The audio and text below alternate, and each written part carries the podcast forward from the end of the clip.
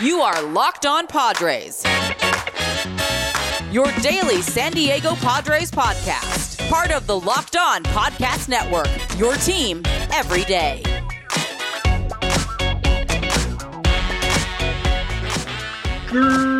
Greetings, ladies and gentlemen, and welcome to another edition of the Locked On Padres podcast, which is part of the Locked On Podcast Network, your team every day for Monday, July 18th. As always, I'm your host with sometimes, occasionally, but certainly not always the most, Javier Reyes. You can follow me on Twitter at Javapeno. That's spelled J A V I I P E N O. Or if you want just Padres content, go check out the Locked On Padres YouTube channel as well. Locked On Padres on YouTube if you want to see the lovely shirt that I'm wearing. It may or may not have to do with the highest grossing entertainment franchise, media franchise, whatever you want to call it, in history. It's true. It's true. You have to go check that out. And of course, at LO underscore Padres if you want exclusively Padres tweets. Guys, it's time for a good old fashioned weekend recap. That's right, recapping this last series uh, the Padres played against the D backs and some news that actually occurred over the weekend as well. We're going to run through this really quickly because, you know, by the time you guys are watching this or listening to it, it might be time for the home run derby to get started. So I don't want to keep you occupied. And don't get me wrong, the, the home run derby, not necessarily something that Padres fans will be watching or should I say watching intently because there is no Fernando Tatis, there is no Manny Machado, heck, there's no Luke Voit, right? Tatis voiced uh, uh, a desire to do so, but of course he was hurt last year, unfortunately. Uh, but nonetheless, guys, we got to talk about this weekend because this weekend did give us some cool stuff um, to talk about. Duh. Uh, let's start with start with Friday's game, which was one in which the Padres won five to three on the back of Mister Yu Darvish, which was awesome. Aside from getting some RBIs from Ha-Seong Kim and Esteury Ruiz and Austin Nola, who had a nice double in this game as well. Um, it was a pretty good overall game. It didn't start out great for Yu Darvish, serving up a home run in the first inning to Ketel Marte, but overall, really solid line for the superstar sort of ace, at least in terms of name value and all that stuff, right? Seven innings, three earned runs on five hits. He walked two and struck out nine. His ERA on the year, 3.41. He also threw 114 pitches. And I say that to emphasize what I've been saying for a while, which is that Darvish has just been so quietly effective this year, and he's been going deep into games, which is really, really nice. I can't remember the last time he didn't go at least six innings, which is big for a team that has had issues with a struggling bullpen and has issues with scoring runs sometimes, right? So it is really nice to see Darvish kind of come out this year and be really effective. The last time he didn't go six innings was way before even May 19th right? Like that was the last time he went uh, less than six innings. So that's really cool. And I've been wondering, maybe, and I posed this question on a podcast before, is it possible that we weren't looking at the right thing last year with Darvish, and that maybe, yeah, the sticky stuff affected him and affected his spin rate maybe last year, but the spin rate has still been pretty good for the most part this year in a lot of ways. And more importantly, maybe it wasn't a sticky stuff thing. Maybe it was a second half because he's just fundamentally getting older, sort of thing, right? But I will say, if this is the new version of Yu Darvish, which is a guy who may go for a, a, little bit more on contact stuff. I know his ground ball rate is a little bit down and what have you. Maybe he's just trying to last longer into games. And yes, he's going to give you that Ketel Marte home run and whatnot, but I'll take it, especially on this team that has a really deep pitching staff. And I know, I know, his strikeout rate is the lowest of his career by far. It's sitting at 23%. The lowest of his career was 27.2 back in 2018, or at least what from what I'm looking at right now. It's it's been a while since his strikeout rate was this low, so that's a little bit of a decrease, but walk percentage down to 5.1 from the 6.5 last year. And overall, I think that we've seen that his cutter has been really effective if you look at run value. If you look at the fact that he's added more of an inch on his on his, on the break of the pitch, that's really cool. So he's been disguising his pitches better and just not getting hit nearly as much as he was before. Maybe not the strikeouts, right? We know Yu Darvish for strikeouts, but I'll take what he's been giving us because fundamentally he's allowing less runs. The big question with him is going to be how long does he last uh, for the rest of the season, right? Is that what I suggested, right? Is what I suggested that his decline last year was because of age and that he can't hold up for a season, or was it the sticky stuff? I don't know, but we're going to find out in the second half. That probably is one of my biggest questions, actually, for the Padres uh, in the second half of the season. So that should be really, really interesting to follow. The other big thing on this, of course, was Esteury Ruiz, who played for the team. That was really, really fun. He was, you know, uh, exciting, I think is the word to say it. Having the high socks and what have you. He played, um, you know, uh, and he played uh, okay I guess, so far during the stretch of when he debuted. I actually made a mistake. I forgot that he debuted against the Rockies, which was cool, um, going two for four in that game. He had a hit in every single game. He's had a couple doubles so far. Not the most impressive slash line in the world because he just started. It's only six games, 263 batting average and 263 on base. So he hasn't had a walk yet, but 421 slugging. And like I said, with the two doubles, he also has a steal to his name, which is nice, and also made a nice diving catch uh, this weekend, which was very, very, very cool out in right field. So look, Ruiz is definitely one of those lottery. I'm not going to say lottery ticket in the sense that he has that they just acquired some 17 year old. I mean, in the sense that he's the hope for this Padres team right now. He is this kind of you know prospect that you're calling up that nobody's really talked about recently, and you're hoping he can be that guy that just comes up and is awesome like immediately, right? And at least a solid player overall, kind of like the way Jake Cronenworth was that guy no one was talking about and came in and gave the Padres a huge, huge blessing. You know what I'm saying? So hopefully Ruiz can do that because an outfield of Profar who welcome back by the way great to see him uh, healthy and and everything. That was the most important thing.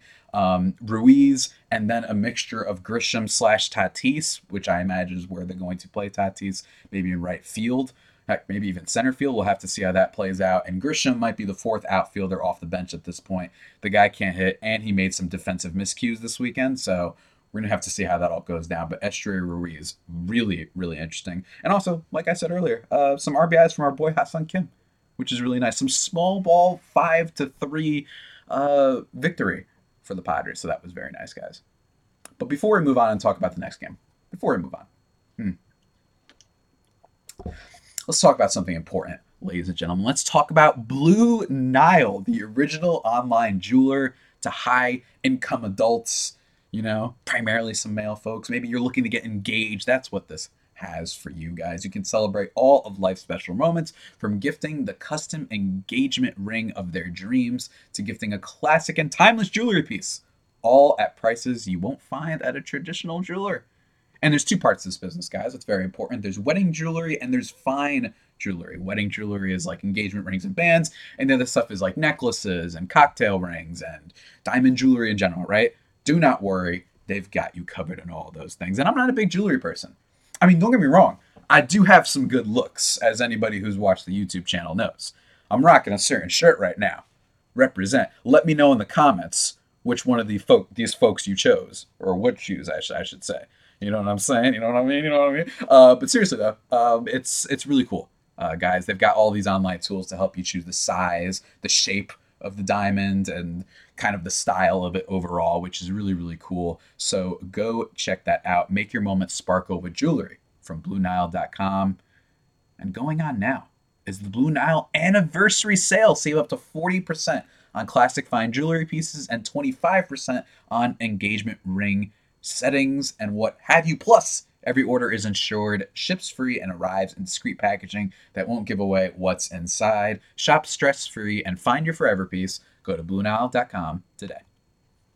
All right, folks, let's keep it all moving. And thank you for making today your first listen. I know that this is a little bit late of an upload. Tomorrow's won't be, but nonetheless, thank you for listening to the podcast, free and available on all platforms. Let's talk about Saturday's game. I also forgot to mention they defeated Madison Bumgarner in Friday's game for the D backs. And you know I love, love, love, love beating Madison Bumgarner. The Padres won another one, 4 3, a close game uh, over the Diamondbacks on Saturday. It was a little bit of a mini sort of crazy day of bullpen stuff.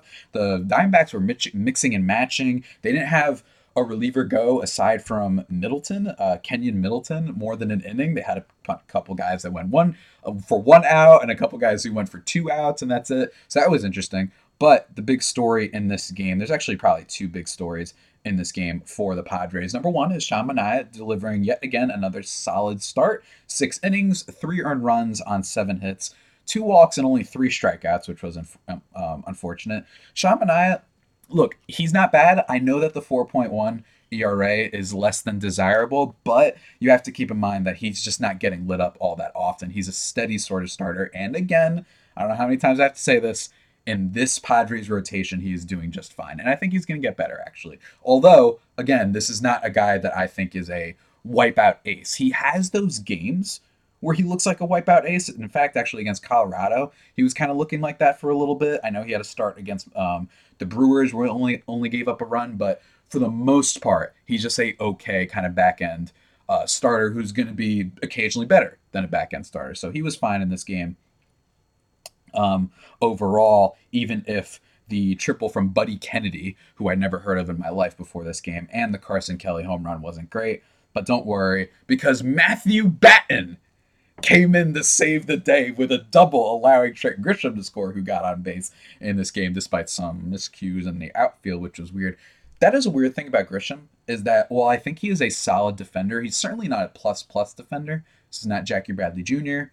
This is not even you know Tyler O'Neill. This is not a Cardinals player of any kind, right? He's solid, but then he has these weird miscues where he misjudges the distance between him and the ball, or he even heck drops the ball sometimes. He's very very weird, and honestly, it's getting to the point where I don't really like making fun of the guy. I mean, I don't like making fun of nearly any player with the exception of the ground ball gremlin first baseman who must not be named. But with him it's just kind of like unfortunate because at this point it does feel like at least part of this has to be mental and he's clearly not having a fun time out there you know what i'm saying? So i hope he gets better but it does not seem like he's the future starting center fielder for the padres. But anyway the biggest thing in this game luke voit hitting a three run home run that ended up being the game winning home run in the bottom of the sixth. He pimped it. He was a no doubter. It was great, allowing Machado and man uh, Jake Cronenworth to score, which was great. Taylor Rogers nailing down the save, which is nice and juicy because Rogers has been struggling lately, um, and we talked about that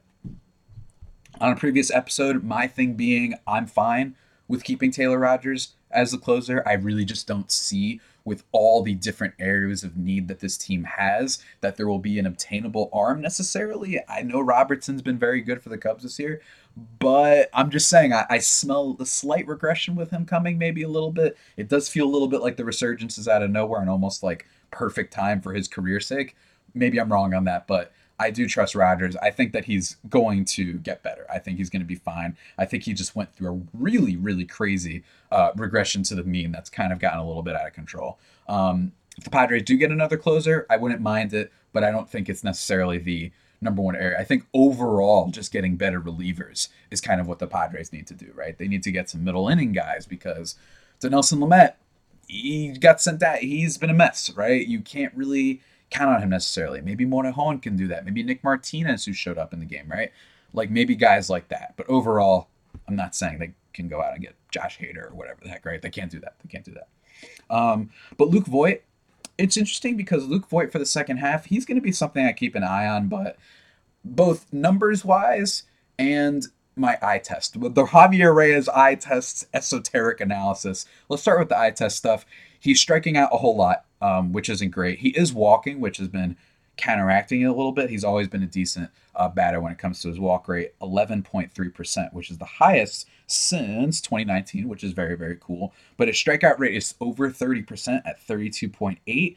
It did bloat last year at 31 or 30.7%. So one of the things with him is the increase in strikeout rate isn't great. I know he walks a decent amount, but just overall, I'd like to see that batting average tick up a little bit. It seems like he's forcing the issue. He was like 0 for 18 before that home run heading into that game, and that's the thing. Been really streaky. And if the Padres are hoping that this can be their main power bat outside Machado and hopefully when Tatis comes back, I think that that's going to be not necessarily the, best uh, bet to make uh, going forward. We'll see what happens with him. One positive, his ground ball rate is down, uh, which is really cool. 41% last year. It is at 35.7%, which is kind of in line with kind of his career best season of 2018, which is nice. But overall, I'm just having trouble totally seeing it uh, for Luke Voit this season.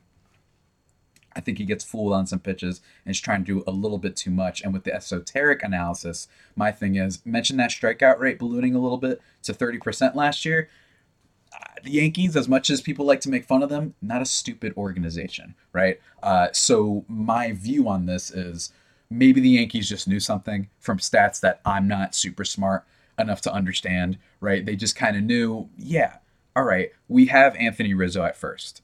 And that occasionally maybe they can play some other guys there, right? Like DJ LeMahieu or whoever the heck they have on that team, right? Maybe that was what it was, and they just figured let's just get rid of Voit because he's not going to have at bats on this team. Or they figured, one, he's not going to have at bats on this team, and two, he's in line for some serious regression, and he's not that superstar slugger that he was in 2020 for a, you know a prorated season, a shorter season, um, and they just kind of knew let's at least trade him before people find that out and get this pitching prospect for the Padres, who notoriously have uh, missed on a lot of trades and their pitching development isn't always the best, and they've been sending over some quality guys over the past few seasons. So maybe that's what happened. This is not like they acquired Voit from the Kansas City Royals or you know some other low tier team right? And the Cincinnati Reds, where it's just like, yeah, they're just selling to sell. Maybe the Yankees knew something. Maybe they did. Um, yeah, maybe they did, guys. Maybe they did. There was one more game that occurred this weekend that honestly is better left uh, not discussed, for being honest, folks. For being honest. But before we get into it, ladies and gentlemen, let me take another quick break to talk to you about, you know, maybe uh, tonight you uh, you got a good feeling. Maybe you think Pete Alonso is going to go for the three P. Maybe you think uh, Julio Rodriguez. Who knows? My boy, I love Julio Rodriguez. Super fun, great smile. Maybe you think he's going to win the Derby. Maybe you want to make a bet. Well, guess what, guys? BetOnline.net is your number one source for all your betting needs and sports info. Major League Baseball stuff, they got you covered, man. You want MVP odds, you want odds for every game, whatever you want. You know, your your uh, live betting stuff and your esports and all the scores updated in real time, guys. It remains the best spot for all of your sports scores, podcasts, and news this season. BetOnline.net is the fastest and easiest way to check in on all of your favorite sports and events. So, what are you waiting for? Head to the website today or use your mobile device to learn more about the trends and action. BetOnline, where the game starts. let's keep moving, folks. Let's talk quickly about this last game before we get into the fun news that occurred over the weekend. The Padres lost the last game of the set three to one with Merrill Kelly, who's been quietly pretty okay for the D-backs again. D-backs are a team the Padres have been playing really well against. They're not like a great baseball team, but they're certainly not a pushover. They've got some guys on this team uh, that can do stuff, and Merrill Kelly's one of them, right? They have Zach Gallen, even Madison Bumgarner has delivered a little bit. So not an atrocious baseball team, just a team that clearly is rebuilding, but well, you know, they they can still beat someone every now and then. This isn't the Cubs or the Royals or heck, even sometimes the Marlins, right? The Nationals, those type of teams. They're like a little bit of a tier above that. So shouts to Miller Thomas of Locked On D-backs. He does a great job over there. I'm happy that he has at least something to watch. Uh, so Merrill Kelly in this game, six innings, one earned run on six hits, no walks, five Ks. Padres just couldn't hit the guy. Um, Luke Voit is the only one that managed anything in this game uh, with a one one for four performance with a home run, which was very nice. Don't get me wrong, especially for my fantasy team my deep 16 team league. Uh, that's why I have Luke Voit on my team. Um, look, this is this is just what happens sometimes. It's okay. I still think winning the series was very important. I would have loved the sweep, but like I said, D-backs not a terrible team. And again, the Padres still have a positive record. Although the series against the Rockies was extraordinarily depressing and really might have portended of what's to come. It could have been that way. They're still 52 and 42 and they still have a lot of hope on the horizon. Heck, out of this series, I know that they play the Mets. I'll actually be going to the game on Saturday, which I'm really excited for. Then they've got Detroit. Look, it, there's still a whole lot of season left, and we talk about it all the time. Still have to see. And, you know, AJ Preller, he's probably going to make some moves. Um, Mike Clevinger, probably the unfortunate, uh, what's the called? Recipient of a loss in this game. Six innings, one earn run on four hits, two walks, and eight Ks. He did give up some big hits. But I still think that overall, uh, David Peralta, by the way, just a Padres killer. I still think that overall, uh, Mike Clevinger looked really, really solid. And I think that, you know, Clevinger is going to be that other thing. I think him and Darvish are going to be like super huge for this team. Um, heading down the stretch and heading into the second half of the season overall. I think that Clevinger has shown that if he's healthy, he's still extraordinarily effective. I mean, this has just been only a question of health for Mike Clevinger for the most part. He also had 16 whiffs uh, across his arsenal, nine from his fastball, which was nice. He was throwing a decent amount of sliders and cutters. He looked pretty comfortable out there. And it just happened to be that the Padres couldn't hit Merrill Kelly. So, not worried in the sense of Mike Clevinger's stuff. I clearly think that he shows it. One thing I talked about um, for this season was Clevinger. What if he is a guy that because he's coming off this Tommy John surgery, that it'll be the second half of the season when he starts to put things back together and he's really fully recovering, get into getting back into the swing of things. Then maybe we'll see what the Padres originally traded for. Based on this start and based on previous starts, hopefully that is the case, right? Again, this is a guy who was one of the most effective guys in baseball. I put out a stat actually recently for all you you stat heads that may enjoy the old stats and whatnot. Uh, ERA plus, which is a good stat for just looking at ERA, but in a way that isn't just, you know, it, it kind of puts a bunch of things together. We don't have to get into that now. But in terms of ERA plus, um, what is it called? Uh, here, let me get it real quickly. The ERA plus leaders through a player's first four seasons since 2000. The leaders are Jose Fernandez, number one, Chris Sale, Barry Zito, Roy Oswalt, and number five, Mike Clevinger. Mike Clevinger. That's right. Through first four seasons, he has one of the five best ERA plus uh, numbers um, for the first four seasons of their career. And the other n- names on that list: Brandon Webb, Tim Lincecum, Kyle Hendricks, Shane Bieber, Clayton Kershaw. It's not like I named a bunch of names on there that are nobodies, right? It's not like I put on there um, Chris Archer or I put on the, no Chris Archer catching a stray right now, but y- y- you get what I'm saying, ladies and gentlemen. These is this is a very good list. The only kind of below guy is maybe Kyle Hendricks. Uh, you could argue Lincecum, but Lincecum was lit for a little bit, even if he did fall off. You know, there's there's some good good names on here in terms of overall stuff, right? And I know Hendricks is probably a little bit weak on here, but Hendricks isn't the worst thing in the world. He had a few good seasons for the Cubs, so that's what kind of company and kind of potential Mike Clevinger is currently in. So, guys, stay uh, stay tuned on that. Stay tuned on that. I'm hoping that he can be really good in the second half. The last thing we got to talk about is a bombshell, ladies and gentlemen. It got tweeted out by Jeff Passan first, or not Jeff Passan first, my, my mistake. It got tweeted out by Ken Rosenthal of The Athletic, who was reporting that Juan Soto turned down this $15 million, 15 year, I'm sorry, uh, $440 million contract, which was an annual average value of about 29 million. He turned that down and that the team is expected to explore options. So, I'm actually going to be doing a whole episode on this uh, for tomorrow's show that you guys can look forward to. I'll be wearing the same shirt as well uh, because I'm going to be recording it today. Uh, but with this news, obviously everyone's talking Padres. Reportedly from Jon Heyman, the Padres are very much interested, which, duh, uh, it's Juan Soto, right? And we're going to talk all about that on tomorrow's episode. But my first thing with this will be I do not think this is a simple uh, situation for the Padres. It is similar to how I felt about the Bryan Reynolds situation. Bryan Reynolds, for the record, started off slow, but he's been really ramping it up. He always starts a little bit slow. He's been ramping it up, and I talked about how this is this is tricky. This is not so easy because the Padres don't have a great outfield situation right now. They have their their farm system is actually hasn't taken as much as a hit as maybe we thought it was going to take with Gore looking really good. I know he also only gotten out by the way on Sunday. Forgot to mention that. Hoping that he's not having that rookie fall off the rookie wall. I'm really hoping that he's at least going to be okay um, for the rest of the way. But with Gore being someone who's broken out, right? With Robert Gasser, with James Wood, with Esteury Ruiz, who's now on the team, right? And then you've got Robert Hassell and CJ Abrams and Luis Campos. There is at least some guys in this farm system, despite how much they've traded out over the years and what have you guys. So that is a reason to be optimistic, I think, if you're a Padres fan. So that's really cool. So the question is, do you want to destroy that for Juan Soto?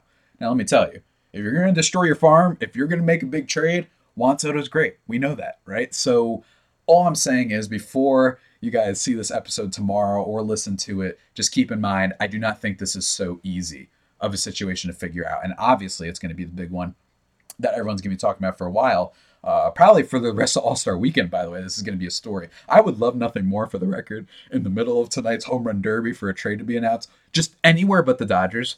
If it's if it's not the Padres, just anywhere but the Dodgers, because that would be annoying. but it would just be fun for my NBA heads out there if you guys remember when DeMarcus Cousins got traded in the in the middle of the All Star game. It's just wild fun as just a media person who enjoys hype and ridiculousness on the internet. That would be fun. But um, gonna talk about that tomorrow. Gonna also talk about uh, over at one point this week. I don't know Wednesday or Thursday. My five biggest questions for the Padres heading into the second half, guys. So lots of fun stuff. Lots of fun stuff.